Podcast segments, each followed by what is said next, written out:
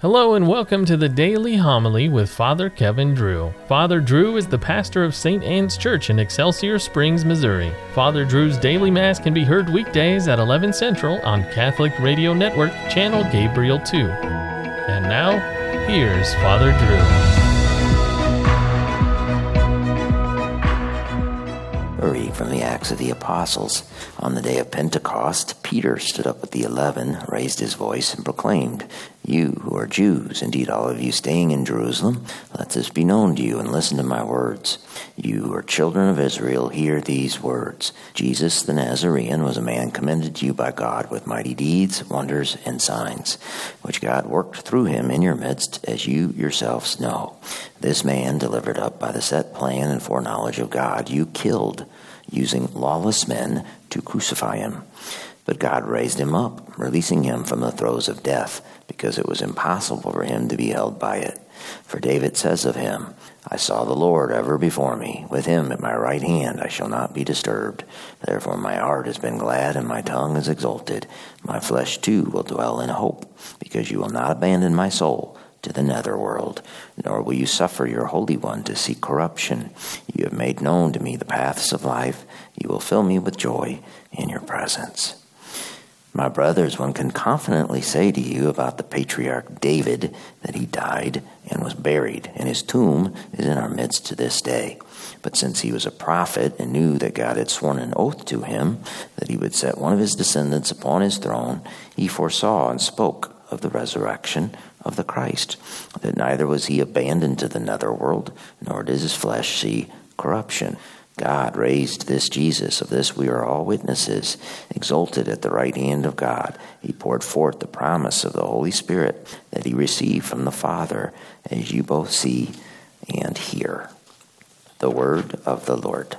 Keep me safe, O God, you are my hope.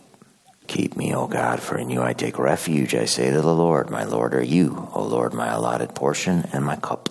You it is who hold fast my lot. I bless the Lord who counsels me. Even in the night, my heart exhorts me. I set the Lord but ever before me. With him in my right hand, I shall not be disturbed. Therefore, my heart is glad and my soul rejoices. My body too abides in confidence, because you will not abandon my soul to the nether world, nor will you suffer your faithful one to undergo corruption. You will show me the path to life, fullness of joys in your presence, the delights at your right hand forever. Alleluia, Alleluia. This is the day the Lord has made. Let us be glad and rejoice in it. The Lord be with you. Reading from the Holy Gospel according to Matthew. Mary Magdalene and the other Mary went away quickly from the tomb, fearful yet overjoyed, and ran to announce the news to his disciples. And behold, Jesus met them on their way and greeted them. They approached, embraced his feet, and did him homage. Then Jesus said to them, Do not be afraid. Go tell my brothers to go to Galilee, and there they will see me. While they were going, some of the guard went into the city and told the chief priest all that had happened. The chief priest assembled with the elders and took counsel. Then they gave a large sum of money to the soldiers, telling them, You are to say, His disciples came by night and stole him while we were asleep. And if this gets to the ears of the governor, we will satisfy him and keep you out of trouble. The soldiers took the money and did as they were instructed. And this story has circulated among the Jews to the present day. The Gospel of the Lord. You killed him using lawless men to do it. It's interesting, 53 days before, Peter shouted that to a huge crowd. He was scared by a girl and denied even knowing who Christ was. But at the Feast of Pentecost, he fearlessly told a huge crowd that there was blood on their hands. Where did this newfound courage come from? Well, it came from the Holy Spirit. When the Holy Spirit is alive in us, our intellects become enlightened with wisdom, knowledge, understanding, and courage. Peter wisely quoted a psalm of David to the crowd My flesh too will dwell in hope, because you will not abandon my soul to the netherworld, nor will you suffer your Holy One to see corruption. After that, Peter had to remind the crowd David's tomb is right over there. He was buried about a thousand years ago. He did not rise from the dead. For that psalm is not about King David, it's about David's descendant, the King of Kings, Jesus Christ. My friends and I are eyewitnesses. We saw him risen from the grave. Another eyewitness, St. Matthew, told people to follow the money. Money was Matthew's business in another life, a crooked and corrupt life.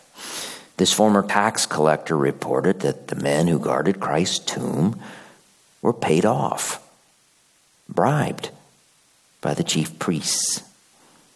One could venture they were threatened as well. You saw what we did to that so called Messiah up on Calvary. Keep your mouth shut so the same thing does not happen to you and your family. They were paid a large sum to say his disciples came and stole the body while we were asleep. And Matthew wrote that that was the story that was circulating among the Jews to the present day. This story is still being circulated in our present day. Follow the money. Hollywood types, media types pay large sums of money to people who mock and ridicule Christianity and sell the idea it is a hoax or a conspiracy. For if it is a hoax, well, then the world can go on sinning with impunity. People will pay a large sum for that false freedom. Course, they will pay a much larger sum later. However, those enlightened with the Holy Spirit will ask, Follow the money? What money? There was no money in it for St. Peter or St. Matthew to claim they were eyewitnesses to Christ's resurrection. They were not offered big publishing contracts to sell that. No, their payment was ridicule, hardship, and martyrdom. Who goes through that for a hoax? No one. St. Peter would have been better off going back to his fishing business, and Matthew back to his tax collecting stand. But that is not what they did. And they could not be bought off or bribed. They could not lie about what they saw, about what they witnessed. And neither shall we be bought off or bribed. The Spirit is alive in us, so our hearts are made glad and our tongues exult, for Christ is risen. We too then dwell in hope, because our souls will not be abandoned to the nether world.